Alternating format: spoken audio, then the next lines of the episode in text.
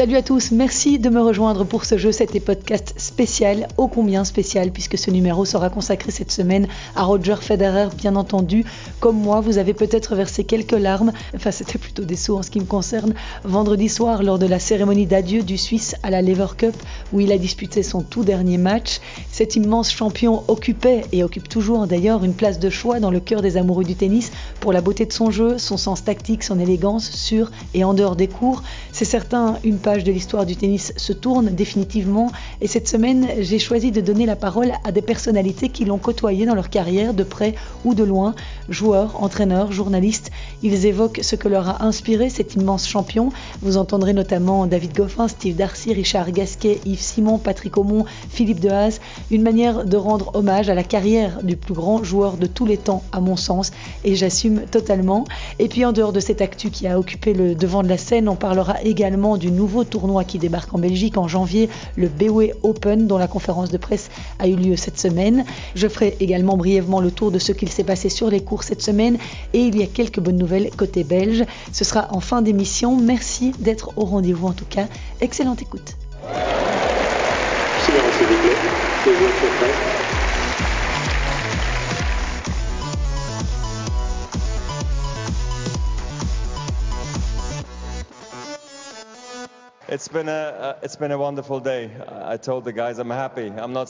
Ça a été une journée uh, magnifique. Je l'ai dit à l'équipe. Je suis heureux. Je ne suis pas triste. C'est super d'être ici.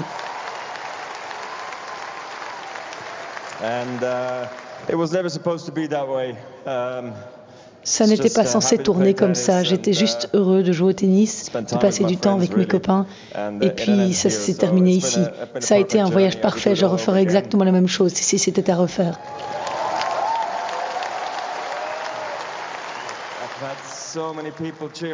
Tellement de gens m'ont supporté et vous, d'être ici ce soir, ça signifie énormément.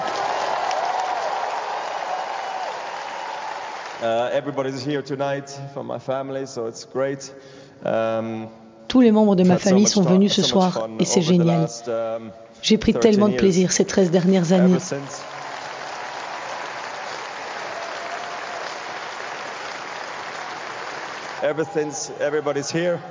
Et depuis que tout le monde est là, les filles, les garçons, ma femme m'a tellement soutenu.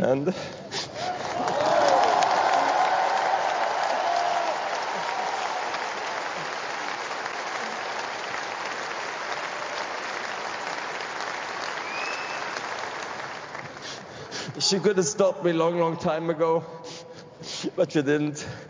Elle aurait pu me demander d'arrêter il y a déjà bien longtemps, mais elle ne l'a pas fait. Elle m'a poussé et m'a permis de jouer. C'est extraordinaire. Merci.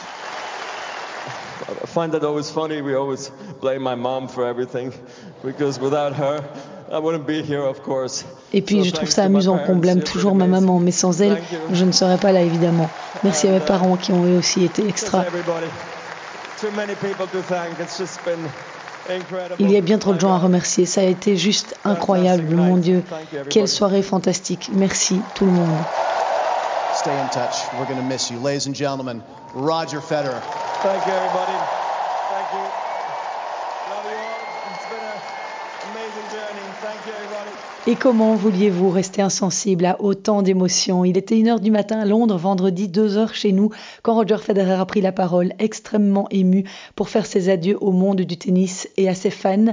Le Suisse a naturellement choisi la Lever Cup pour disputer son tout dernier match et pour l'occasion, il était aux côtés de son plus grand rival et plus grand ami sur le court, Rafael Nadal. Les deux hommes ne sont pas parvenus à s'imposer face aux Américains Jack Sock et Frances Tiafo. Malgré une balle de match, le duo Federer s'est incliné 6-4, 6-7, 9-11 dans une rencontre qui a duré plus de deux heures et durant laquelle les coups flamboyants et le spectacle étaient au rendez-vous. Évidemment, l'émotion et les hommages à Roger Federer ont totalement éclipsé l'enjeu sportif de cette compétition non officielle. Mais sachez que pour la première fois en cinq éditions, l'équipe Monde a remporté la Lever Cup grâce notamment aux victoires dimanche de Félix Auger-Aliassime sur Novak Djokovic et de Frances Tiafo sur Stefanos Tsitsipas dans une rencontre complètement folle d'ailleurs. Et ce qui est incroyable, c'est que l'équipe Monde, coachée par John McEnroe, était menée 8-4 au début de la troisième et dernière journée et elle a fini par dominer l'Europe 13-8. Et pour revenir à cette soirée de vendredi soir, à l'heure où Roger Federer faisait ses adieux à l'O2 Arena, entouré de ses amis, de ses parents, de sa femme Mirka et de ses quatre enfants. Rafael Nadal était lui aussi submergé par l'émotion, incapable de retenir ses larmes. Après la cérémonie, le Mallorquin a confié en conférence de presse que c'était une partie de sa vie qui s'en allait.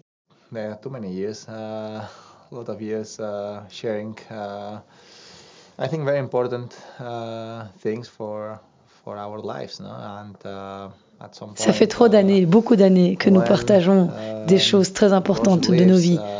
Et à un moment donné, quand Roger s'en va, je perds une importante partie de ma vie.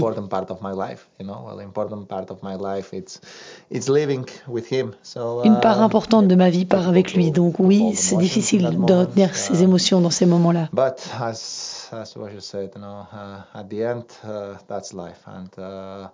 Mais comme vous dites, au final, c'est la vie et c'est quelque chose de normal.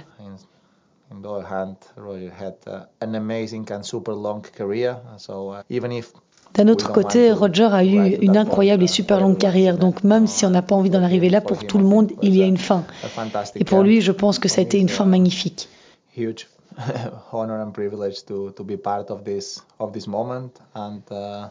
Pour moi, c'est un immense honneur et un privilège d'avoir pu faire partie de ce moment et d'être une partie importante de sa vie aussi. J'ai toujours considéré Roger comme mon plus grand rival. Quand je suis arrivé sur le circuit, il était le gars que je devais suivre.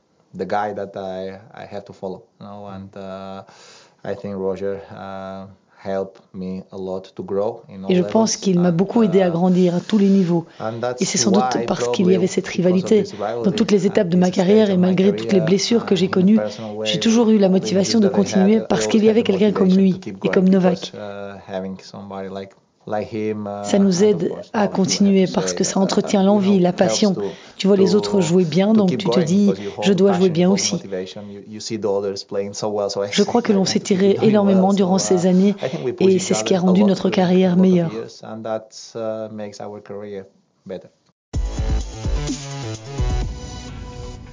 Alors Roger Federer, il faut quand même le rappeler en quelques chiffres, c'est une carrière longue de 25 ans, soit 24 saisons, 1526 matchs disputés, 1251 victoires, 20 titres en Grand Chelem, 103 titres sur le circuit, 381 victoires en Masters 1000, 178 en ATP 500 et 205 en ATP 250.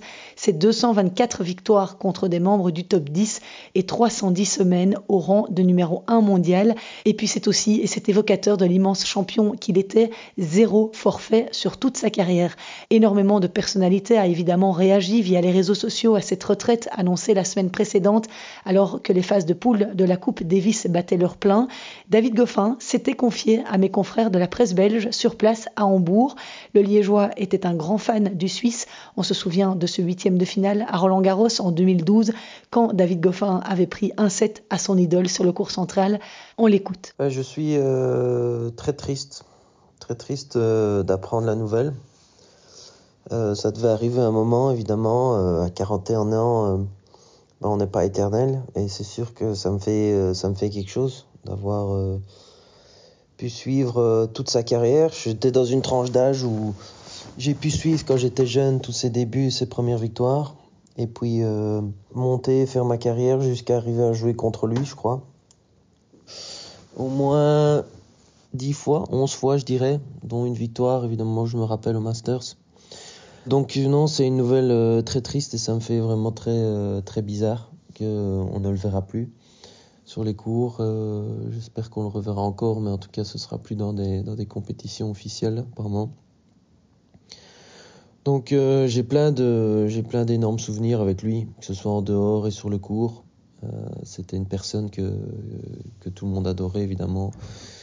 Euh, c'est une personne euh, qu'on adore tous, qui est toujours souriant, toujours sympa avec tout le monde. donc dans mes souvenirs, j'en ai plusieurs. C'était une semaine à Dubaï où il m'avait invité pour faire une une semaine d'entraînement là-bas qui était juste quand j'étais plus jeune, riche en en, en expérience et euh, c'était euh, juste exceptionnel de, le côtoyer et de, passer des entraînements avec lui euh, dans sa base d'entraînement. la Lever Cup reste un souvenir énorme pour moi avec lui, d'avoir passer une semaine et une compétition par équipe avec lui, d'avoir eu ses conseils, d'avoir mangé avec lui, d'avoir fait la fête avec lui après, c'était juste, c'était juste fantastique. Un souvenir énorme, probablement le meilleur pour moi.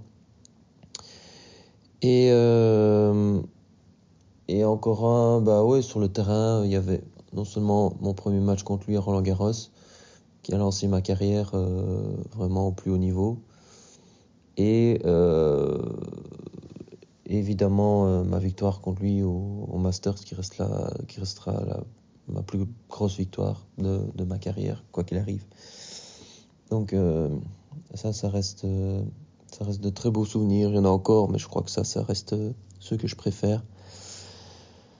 Euh, bah, L'héritage, il laisse énormément de choses. Je pense qu'il va manquer énormément au tennis. Euh, il a fait évoluer le tennis à un niveau qu'on n'a jamais atteint, je crois maintenant. Grâce à lui, c'était la locomotive du tennis.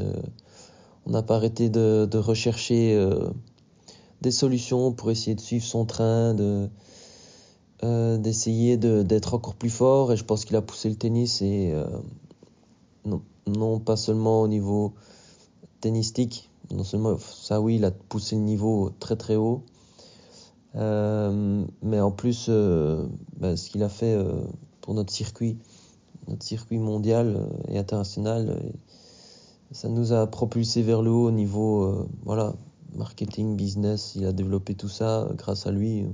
On a pu jouer encore dans des plus gros stades, plus de public, plus de shows. Et euh, voilà, tout ça fait que tout le tennis a grandi grâce à lui, le niveau a augmenté grâce à lui. Il laissera un gros vide, ça c'est sûr. Et euh, ce que j'ai aimé surtout chez lui, c'est évidemment sa, son professionnalisme, son tennis, euh, la personne qu'il était, sur et en dehors du cours. J'ai toujours bien entendu avec lui. C'est euh, une personne qui était toujours souriante, avenante, euh, toujours hyper sympa avec tout le monde, hyper euh, naturel. Et, euh, et ça, c'était. euh, voilà, je pense pas que ce soit calculé chez lui. C'était quelque chose de très, euh, très spontané, naturel avec tout le monde. Et, euh, et ça, c'était toujours un plaisir de le croiser. Et pour moi, c'est clairement le plus grand. Pas par les, euh, pas par les résultats, parce qu'il y a deux joueurs qui sont passés au-dessus de lui, même si euh, j'adore Rafa, quasiment autant que lui, mais, euh, mais Roger reste Roger, et euh, en termes de, de charisme et, et, de, et de personnalité dans le monde du tennis, je pense qu'il n'y aura jamais aussi grosse personnalité que ce qu'on a eu avec lui. Ça reste un champion hors norme et, euh, et comme je le dis encore, il va, il va manquer au tennis et, euh, et euh, j'espère que j'espère qu'on continuera à le revoir quand même un peu après. Ça fera toujours plaisir à tout le monde, je pense, mais mais ça va être dur de, se dire que il ne fera plus aucun tournoi officiel et et ça fait ça fait quand même quelque chose. Et il y a un autre joueur qui était aussi présent à Hambourg la semaine passée pour la Coupe Davis et qui a très bien connu Roger Federer, c'est le Français Richard Gasquet. Il l'a rencontré 21 fois sur le circuit et n'a réussi à le battre que deux petites fois au début de sa carrière. À la demande des journalistes français sur place, il en a parlé aussi en conférence de presse. C'est juste, euh, c'est les yeux quoi, tu vois, quand tu regardes Federer, voilà, tu, tu, lâches pas la télé quoi, tout simplement quoi. Il y a- c'est, incroyable, la, technicité, tout- toujours ce que j'ai dit quoi. Quand tu regardes, tu te, tu te dis comment il a fait ce coup. C'est le tennis quoi, Federer. Il y a d'autres joueurs, c'est incroyable, Nadal, Federer, Nadal, Djokovic, c'est extraordinaire aussi, mais c'est pas pareil quoi.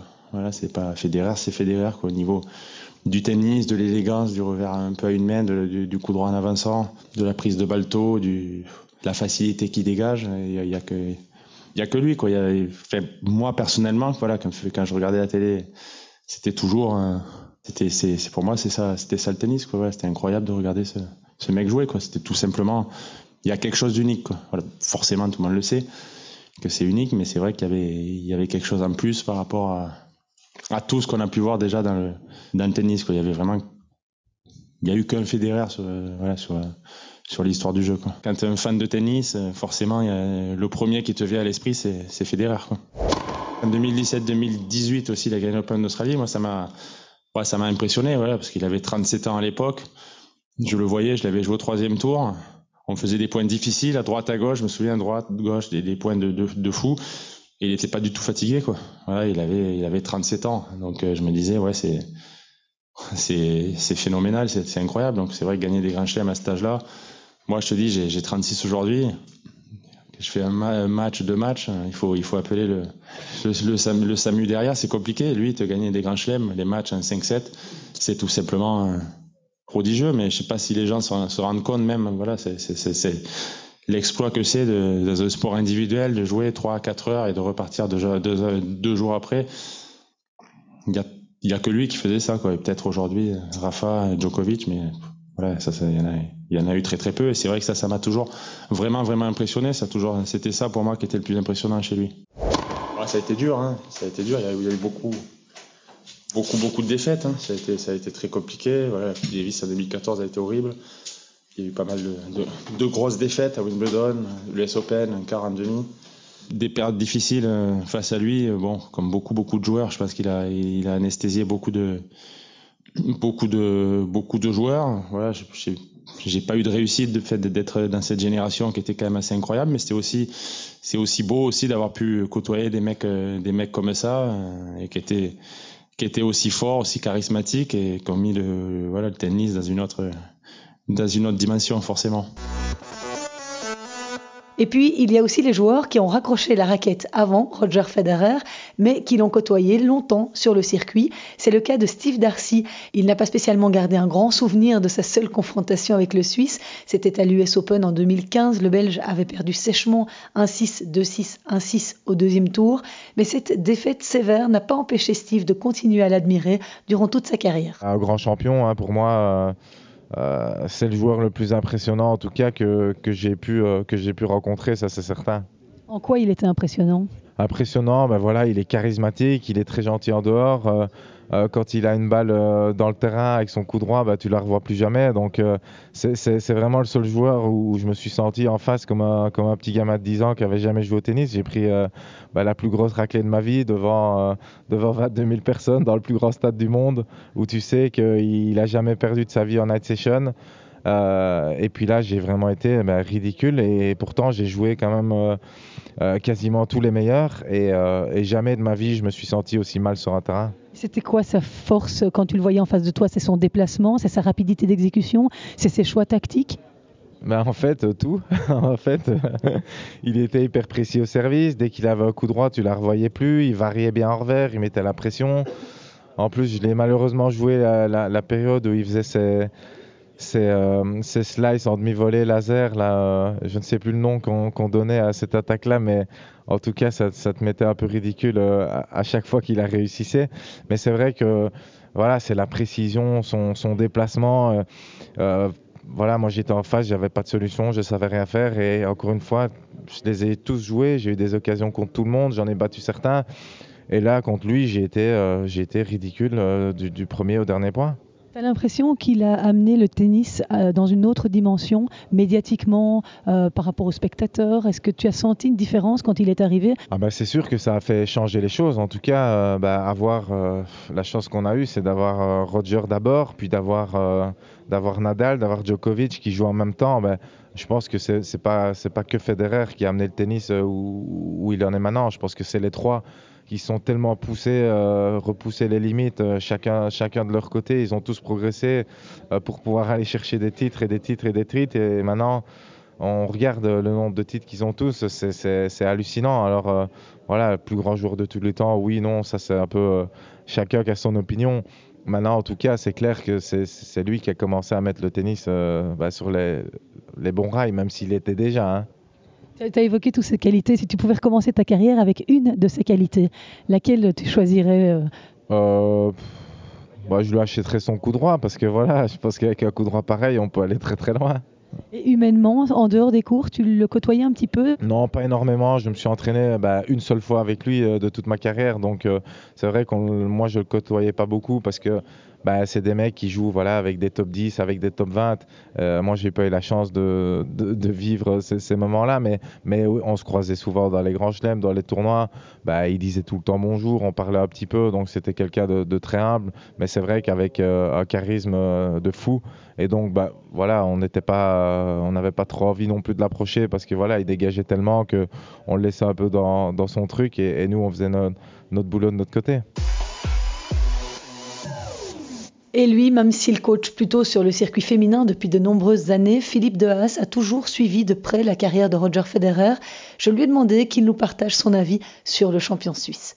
Roger Federer, c'est des chiffres et je ne vais pas les citer parce que tout le monde les connaît, même si j'ai envie de dire que c'est 1500 matchs joués pour à peine 250 défaites.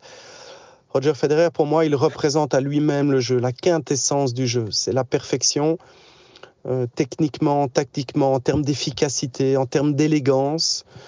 Euh, c'est la perfection aussi en termes d'image euh, qu'il a, euh, qu'il a véhiculé, une image fantastique pour représenter le jeu. Il est, c'est un athlète respectueux vis-à-vis ben, du jeu. Une fois de plus, c'est important de respecter le jeu, mais le, respect de ses adversaires, le respect du public, le respect de la presse. Il a toujours été d'une élégance incroyable, d'une éducation incroyable, et ça a été un ambassadeur absolument fantastique pour le tennis. Après, le débat, il est je trouve complètement inutile de savoir euh, qui est le plus grand, qui, a été ou qui sera le plus grand joueur de tous les temps entre Djokovic, Nadal et, Federer. Je pense que le discours n'est pas là. Federer avait quelque chose en plus, il avait cette aura en plus, ce charisme, cette, grâce une fois de plus euh, que, tous les autres n'ont pas et, et je pense que plus personne n'aura. Roger Federer, c'est un des plus grands sportifs de, de son de de, ce siècle, hein, à l'image d'un Mohamed Ali, d'un Pelé ou d'un Michael Jordan. Il a marqué l'histoire de son sport et c'est évidemment euh, vraiment c'est c'est une grande une grande perte pour les fans de tennis, mais, mais, mais plus que ça aussi pour pour le jeu, le jeu à qui il va manquer énormément. Et pour continuer à évoquer Roger Federer, je vous propose l'interview d'un des quelques journalistes belges qui ont eu la chance de le suivre durant toutes ces années. Il s'agit d'Yves Simon, responsable de la rubrique tennis au journal Le Soir. Au cours des 25 dernières années, il a pu voir comment le champion s'est construit, mais aussi quel joueur il était quand il est arrivé sur le circuit au tout début de sa carrière. Ce qui est très drôle, c'est que moi j'ai j'ai vu euh, commencer sa carrière euh, avec deux défaites. Je crois qu'on doit pas être nombreux. Ah, c'est les Belges en fait. Euh, donc euh, la Suisse était venue euh, jouer un quart de finale euh, en Belgique et Roger Federer avait 17 ans. Donc ce qui explique peut-être aussi ces deux défaites. Il avait été battu par Christophe Van Gars et par Xavier Malice, qui était aussi très talentueux, mais un an plus âgé. Et j'ai un souvenir de voir Roger Federer, qui n'était pas encore Roger Federer fini. Ça veut dire qu'il avait une classe folle, mais il, avait des, accès de colère, ce qu'on n'a plus vu.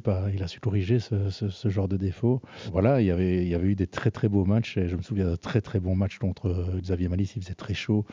Euh, les deux joueurs étaient au bord, euh, des crampes. Euh, et c'était finalement Malice qui avait émergé. Un superbe match d'une qualité euh, tennistique. Finalement, quand je repense à ça, ce qu'on voulait un peu vite, c'est qu'il n'est pas arrivé comme ça en un claquement de raquette euh, le, le, joueur euh, extraordinaire qu'il qu a été. Oui, c'est Olivier, c'est Olivier Rocus qui expliquait aussi que sur un terrain, il râlait beaucoup, euh, il pétait des raquettes, etc. Il s'énervait beaucoup, il cassait des raquettes et il était souvent battu et il se prenait des tôles. Euh, donc euh, j'ai encore parlé de Xavier Malice euh, à, Wim, à, Wimbledon dernièrement où il me disait bah, moi je lui mettais 6-0, 6 ans et il pleurait. Et je me souviens aussi que Justine Hénin s'en souvenait aussi que c'était un, gars qui pleurait parce que voilà, il n'y arrivait pas. Euh, C'était sa passion, mais il n'y arrivait pas à ce moment-là chez les jeunes. Et puis bon, voilà, est arrivé ce qui est arrivé à force de travail. Et je crois que ça, il faut le retenir. C'est un gars qui a travaillé, qui a bossé, qui a, vu qu'il avait d'énormes qualités, mais qu'il avait des énormes défauts aussi. Et donc, euh, c'est peut-être un message pour tous ceux qui se disent, bah, j'y arrive pas, euh, Federer. Il a beaucoup bossé et il a bossé beaucoup d'aspects. Donc physiquement, euh, ça c'est une leçon aussi parce que c'est devenu un athlète. Tennistiquement, il a continué à, travailler sur ses bases qui étaient très bonnes au départ, mais bon, il, a sans cesse évolué et même dans la rivalité avec Nadal et Djokovic, on l'a vu qu'il avait cherché des, choses à améliorer pour, euh, pour euh, soit s'épargner physiquement à la fin de sa carrière, soit encore trouver plus de fulgurance au niveau de son verre, au niveau de son coup droit, au niveau de son service. Donc c'est des, gens qui, ont, qui se sont fait progresser l'un l'autre. Mais voilà, et, je pense surtout à, des aspects dans sa jeunesse qui était vraiment une de ses lacunes, on va dire quand il est arrivé euh, un peu plus tard dans le circuit, c'est qu'il a, su maîtriser son énergie, sa, frustration. Parce que quand on est un bon joueur, on est vite frustré de rater un point. Et euh, je pense qu'on perd beaucoup d'énergie. Et quelqu'un lui a fait comprendre, j'imagine, dans son, son encadrement.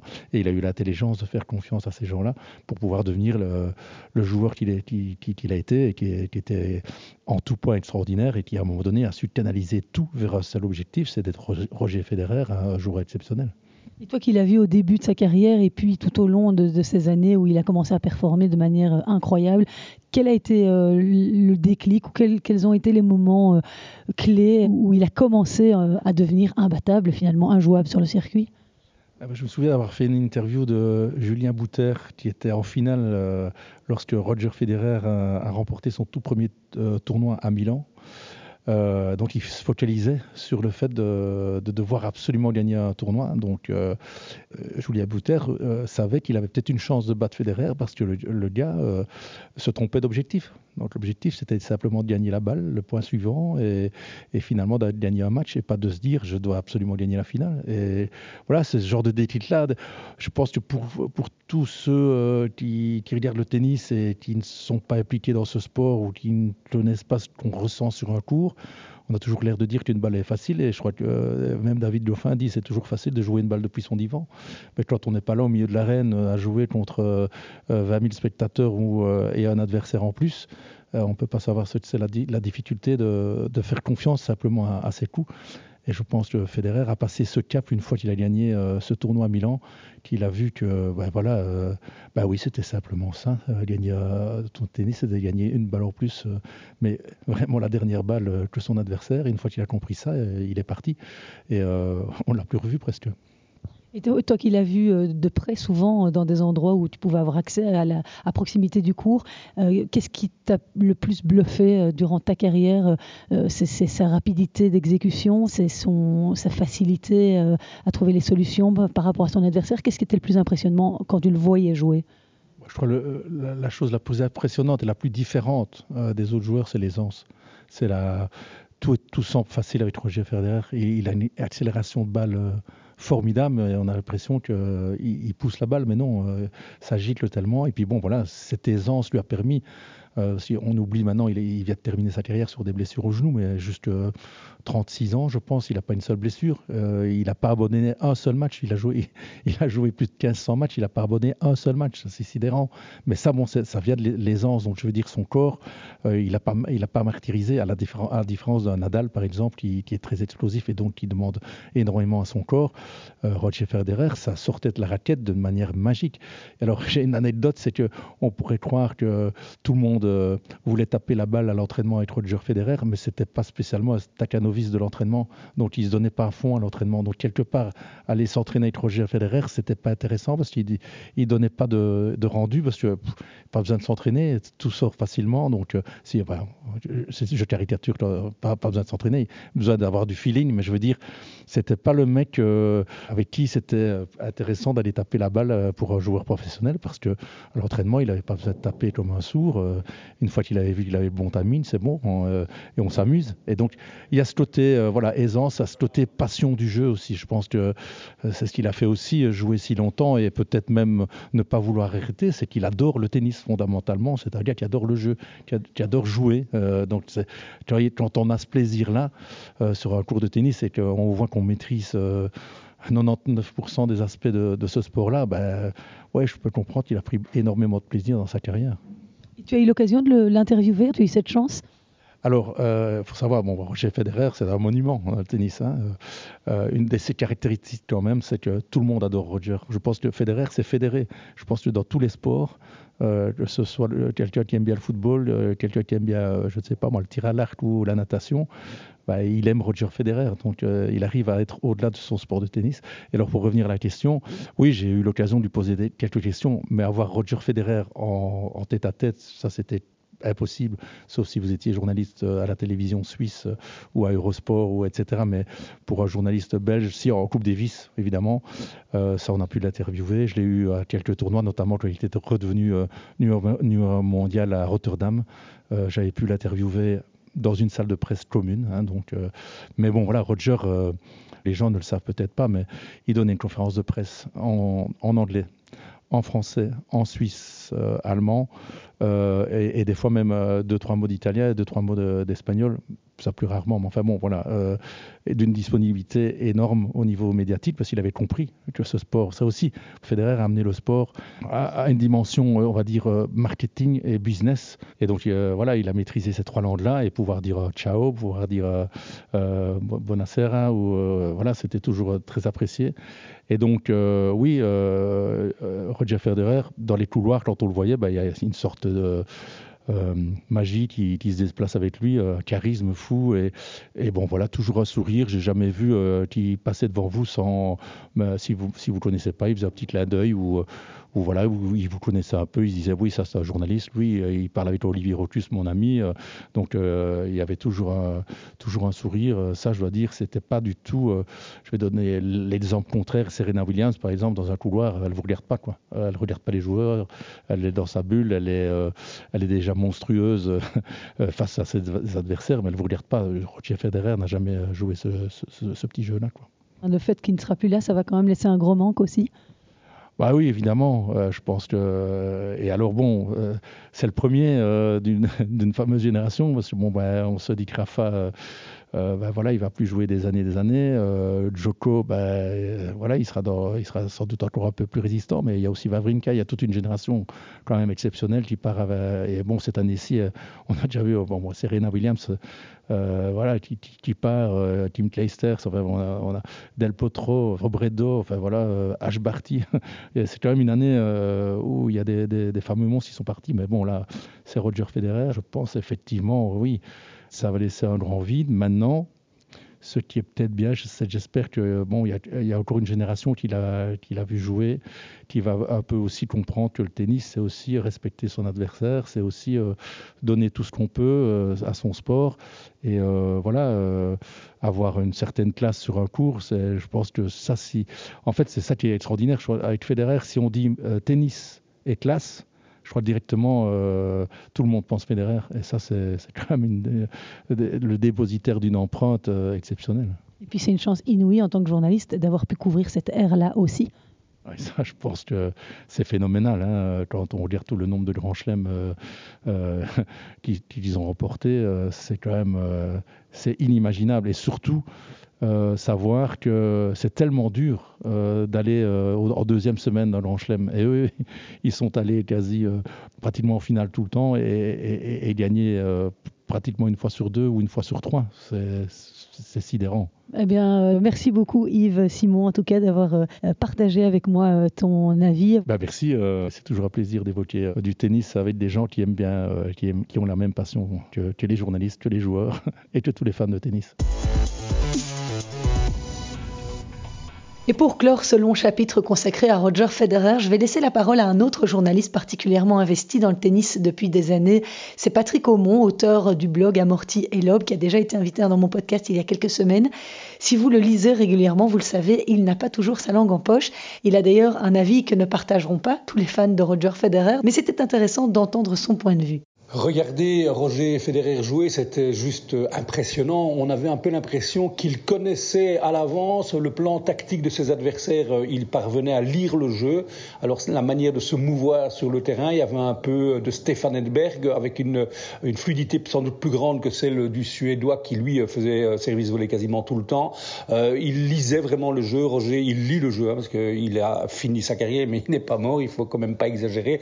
Et donc c'était un joueur, oui, qui qui euh, qui sentait le jeu, qui inventait des coups. On l'a encore vu lors de son dernier double avec Rafael Nadal.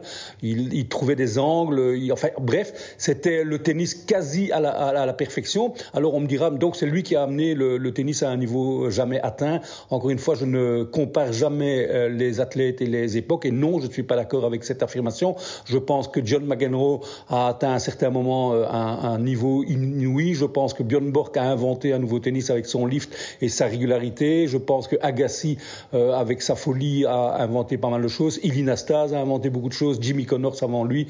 Euh, Rod Lever, n'en parlons plus. Euh, et actuellement, Rafael Nadal a aussi amené le tennis. Mais évidemment, les gens ont parfois tendance à dire que le tennis doit être euh, comme le patinage artistique et on donne, on donnerait des cotations. Alors oui, si on donnait une cotation sur la manière de jouer, Roger Federer serait sans doute parmi les tout tout premiers. Mais le tennis n'est pas le patinage artistique et donc pour moi, Rafael Nadal a amené le tennis à un niveau sidérant au niveau défensif, alors que c'est un, un, vrai offensif mais du fond.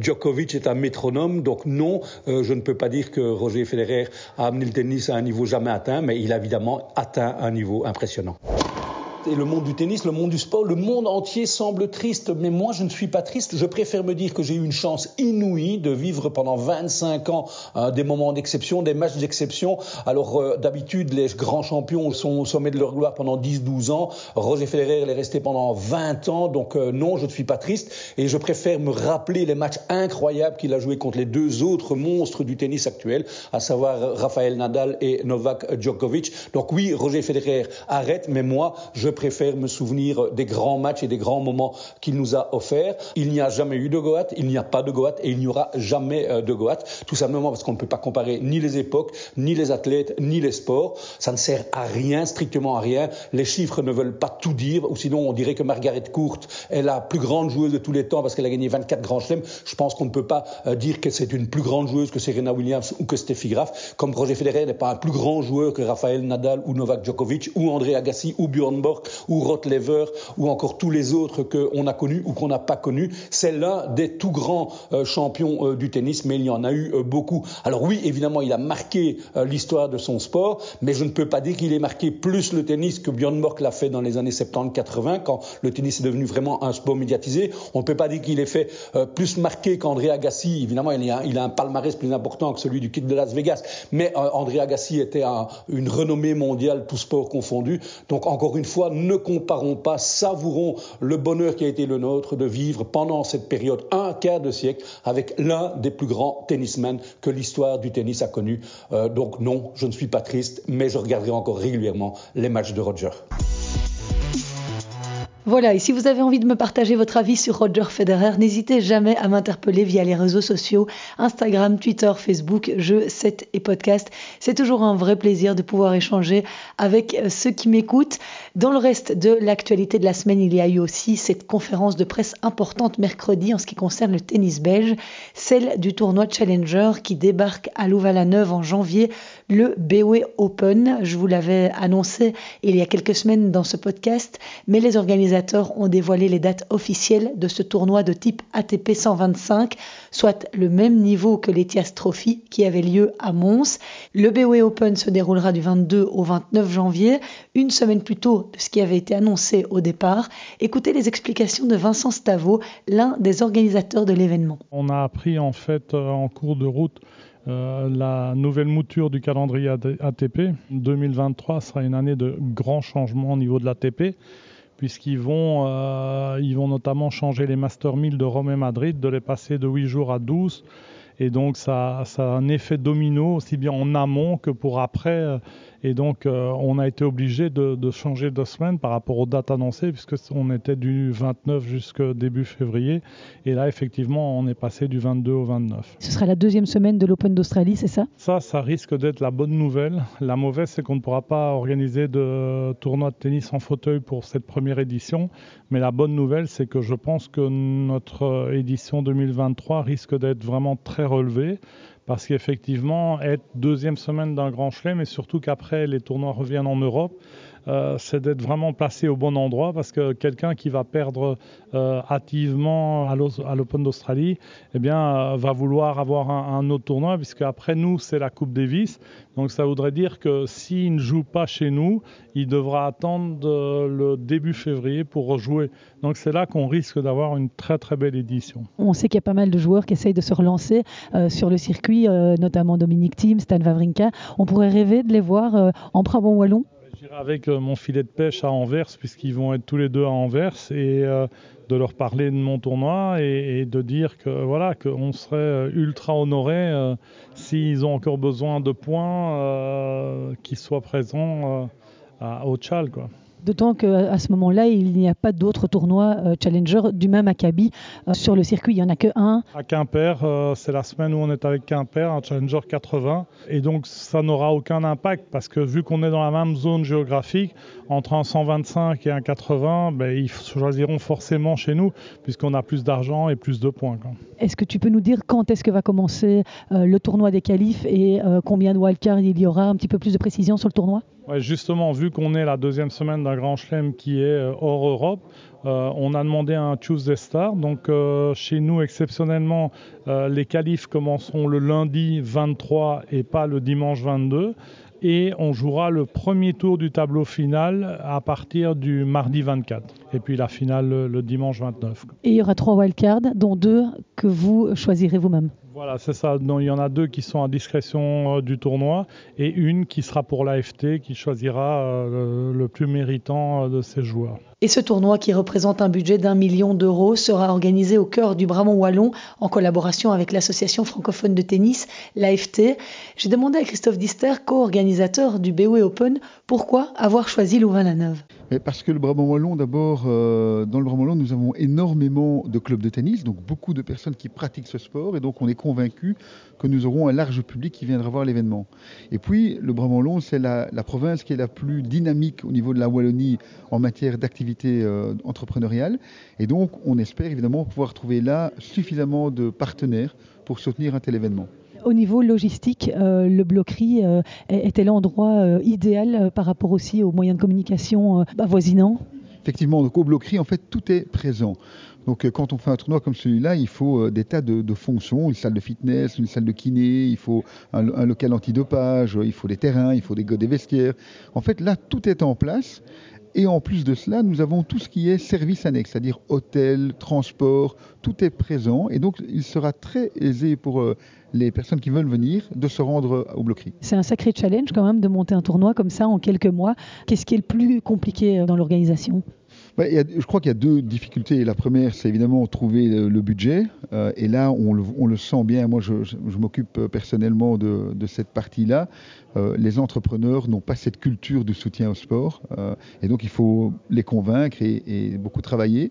Et puis, il y a toute la logistique qui est derrière ce type d'événement. Il faut savoir qu'il y a plus de 100 personnes qui vont tous les jours travailler pour organiser le tournoi. Nous, notre objectif, c'est évidemment de comprimer le budget au maximum euh, et donc nous, allons évidemment lancer des appels pour les bénévoles. Ce BOE Open s'est également doté de deux parrains de choix pour essayer d'attirer un maximum de monde. Il s'agit de Steve Darcy et de Joachim Gérard, un titre de parrain important pour notre monsieur Coupe Davis, Steve Darcy qui a pas mal fréquenté le circuit Challenger durant sa carrière. Bah, C'était important, voilà. Je connais très bien Vincent, je connais très bien Christophe, donc euh, euh, moi j'ai fait les tournois moins de 16 qu'ils organisaient à l'époque, euh, il, y a bien bien longtemps. Et, et voilà, quand il m'a demandé d'être parrain dans un tournoi en Belgique, bah, je me voyais mal dire non. J'étais content qu'il ait pensé à moi. Les tournois Challenger, c'est euh, une étape hyper importante en plus dans la carrière professionnelle d'un joueur. Tu peux un peu expliquer euh, pourquoi passer par cette étape Qu'est-ce que ça représente par rapport au circuit pro? Bah, C'est clair, on commence d'abord par les 15 000, les 25 000. On a la chance d'en avoir quelques-uns en Belgique et euh, on a la chance aussi d'avoir des joueurs belges qui, les ont gagnés, en tout cas cet été. Je parle de Raphaël Collignon, Simon Bopin, Gauthier Onclin qui, ont gagné les tournois en Belgique. Et ça, ça fait, ça fait du bien de, voir que bah, ça sert à quelque chose d'avoir des tournois ici. Après, on a les, tournois Challenger où là, on monte un peu de catégorie. On n'en avait plus. Euh, il y avait vraiment un gouffre avec l'European Open, le 250 à, à Anvers. Et donc, avoir un Challenger comme ça, pour pouvoir voilà, avoir un petit tremplin pour nos joueurs, bah, c'est hyper important, c'est capital. On l'a vu avec l'Etias Trophy, avec les résultats des Belges. Et, et c'est vrai que quand on joue en Belgique, bah, on, on, joue toujours un peu mieux, on est un peu transcendé. et c'est important d'avoir ça pour, pour nous, simplement. Des joueurs de quel niveau viennent en Challenger? Bah, je pense que là, on va avoir euh, des belles surprises. Euh, on a des joueurs qui peuvent être 50 euh, à, à 250, peut-être parfois 300 quand les tournois sont un peu moins forts. Mais c'est un gros challenger, hein, donc on aura des gros joueurs, ça c'est sûr et certain.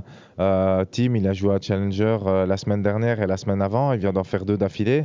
Donc euh, pourquoi pas encore euh, début de l'année, euh, s'il joue pas bien en Australie, Vavrinka pareil. Pourquoi pas aussi David, on sait jamais. Hein, s'il fait pas une super fin de saison, il sera peut-être en recherche de confiance un petit peu. Et, pourquoi pas aussi rêver avoir un, mec comme, comme David ici, ici en Belgique, ça, peut, ça pourrait être top. Mais on aura vraiment des belles surprises, ça j'en suis convaincu. On parle d'une wildcard pour l'AFT. Toi, tu es responsable justement du, pro team euh, de l'AFT.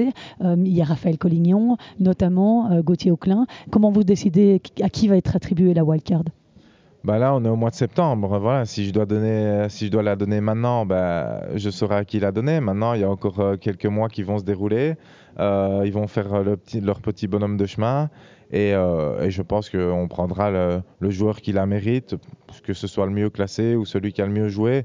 Euh, mais ce sera, à mon avis, euh, une décision qui ne sera pas compliquée. On prendra, je pense, le, le, meilleur et la personne qui mérite le plus, simplement. En quoi va consister ton rôle de parrain pour le BOE Open? Bah, c'est juste être présent au tournoi. Si moi je peux les aider pour, euh, pour euh, contacter un ou deux joueurs, je le ferai. Euh, voilà, je suis, ouvert à tout. Mais c'est juste voilà, être présent la semaine, être présent quand il y a, y a des rendez-vous et essayer qu'on puisse parler un peu plus du tournoi, euh, peut-être en utilisant un peu euh, mon image. Voilà, on, verra comment, comment ça peut se passer. Et même si le changement de date de ce BOE Open ne permettait pas l'organisation d'un tournoi en fauteuil, Joachim Gérard a accepté d'être lui aussi parrain pour apporter tout son soutien à l'événement qui fera la part belle à l'inclusion. Premièrement, ben, le tournoi veut organiser un tournoi en fauteuil roulant mais aussi euh, surtout avoir un, événement de cette envergure dans, le Brabant wallon, surtout pour mettre en avant nos infrastructures sportives telles que le Bloquerie, qui est pour moi, euh, bah, en tout cas c'est la plus grande dans, le comité euh, francophone. Et puis en Belgique c'est une des plus grandes aussi, donc avec, avec la piscine qui se, se construit maintenant aussi, ça va être que bénéfique. Et puis avoir un, tournoi comme ça de cette envergure et, et montrer qu'aux jeunes ce qu'on est capable de faire au niveau international, ça peut être que bénéfique pour, euh, pour le sport euh, en Belgique. Et puis le Brabant Wallon, c'est un peu ta, ta, patrie, puisque tu y as vécu pendant 20 ans, maintenant tu as déménagé récemment, mais tu t'y entraînes encore un petit peu? Oui, je m'entraîne maintenant à la Hulle, ça c'est devenu notre nouvelle, euh, nouveau courant de base. Et, comme j'ai dit, je trouve ça super important pour, pour la province d'être mis en avant, en plus avec, avec cette infrastructure qu'on a. Alors le tournoi en fauteuil a malheureusement dû être euh, supprimé étant donné euh, le chamboulement de date. C'est un dommage collatéral ça quand même.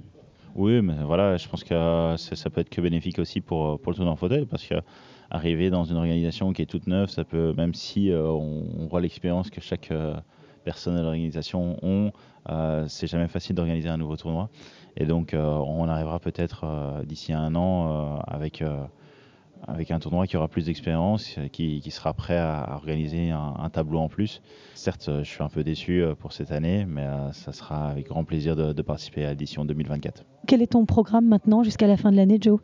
Bah, J'ai euh, un tournoi d'ici quelques jours en, Sardaigne et puis préparation des Masters, mais que de double, pas de simple. Malheureusement, je, le rate pour quelques points, mais c'est comme ça, ça, fait partie du règlement. Et puis, et puis, ça sera préparation pour l'année prochaine avec avec un, mois de, novembre et de, décembre assez euh, calme au niveau tournoi et donc avec un petit sûrement une petite euh, un petit stage de préparation euh, dans notre camp de base à Chypre et puis et puis voilà on, partira la tête allégée et, plein de et prêt pour en Australie pour pouvoir débuter l'année et se donner à fond.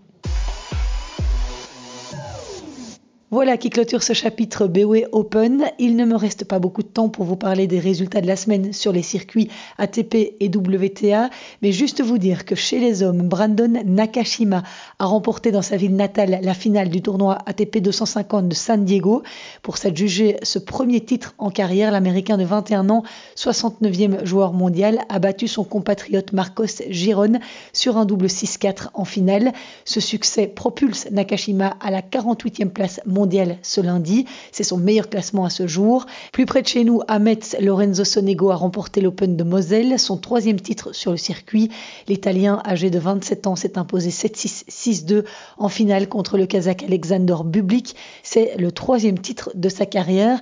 Et dans ce tournoi de Metz, David Goffin a été éliminé au premier tour par Gilles Simon, 3-6, 3-6. Zizou Bergs, lui, a malheureusement dû abandonner au premier tour alors qu'il était en train de réaliser l'une des plus belles performances de sa carrière.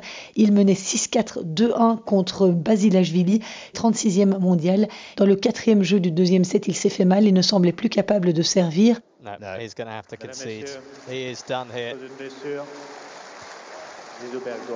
Hopefully, it's not a serious injury, but uh, that's a blow for him because he was a set and a break up. Basilashvili, it's got to be said, was not really in the picture. He's been playing some pretty wayward tennis himself. And for Zizou Bergs, that's a big disappointment. And he has to shake hands. Son papa Kuhnbergs a donné des nouvelles ce lundi soir sur les réseaux sociaux.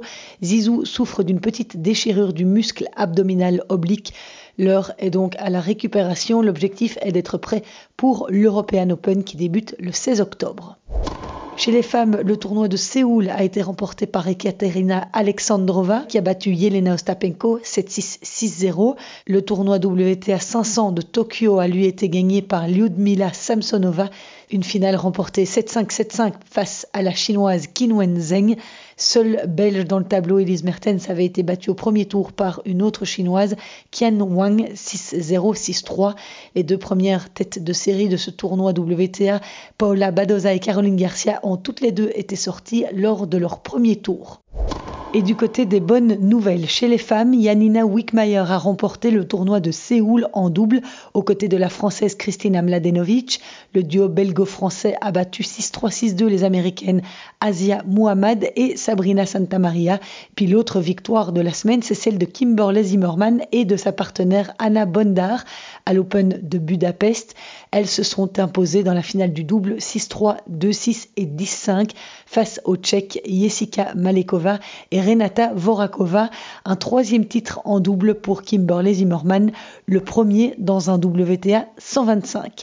Et puis, tant qu'on est dans les bonnes nouvelles, Isaline Bonaventure disputera le tableau final du tournoi de Tallinn en Estonie.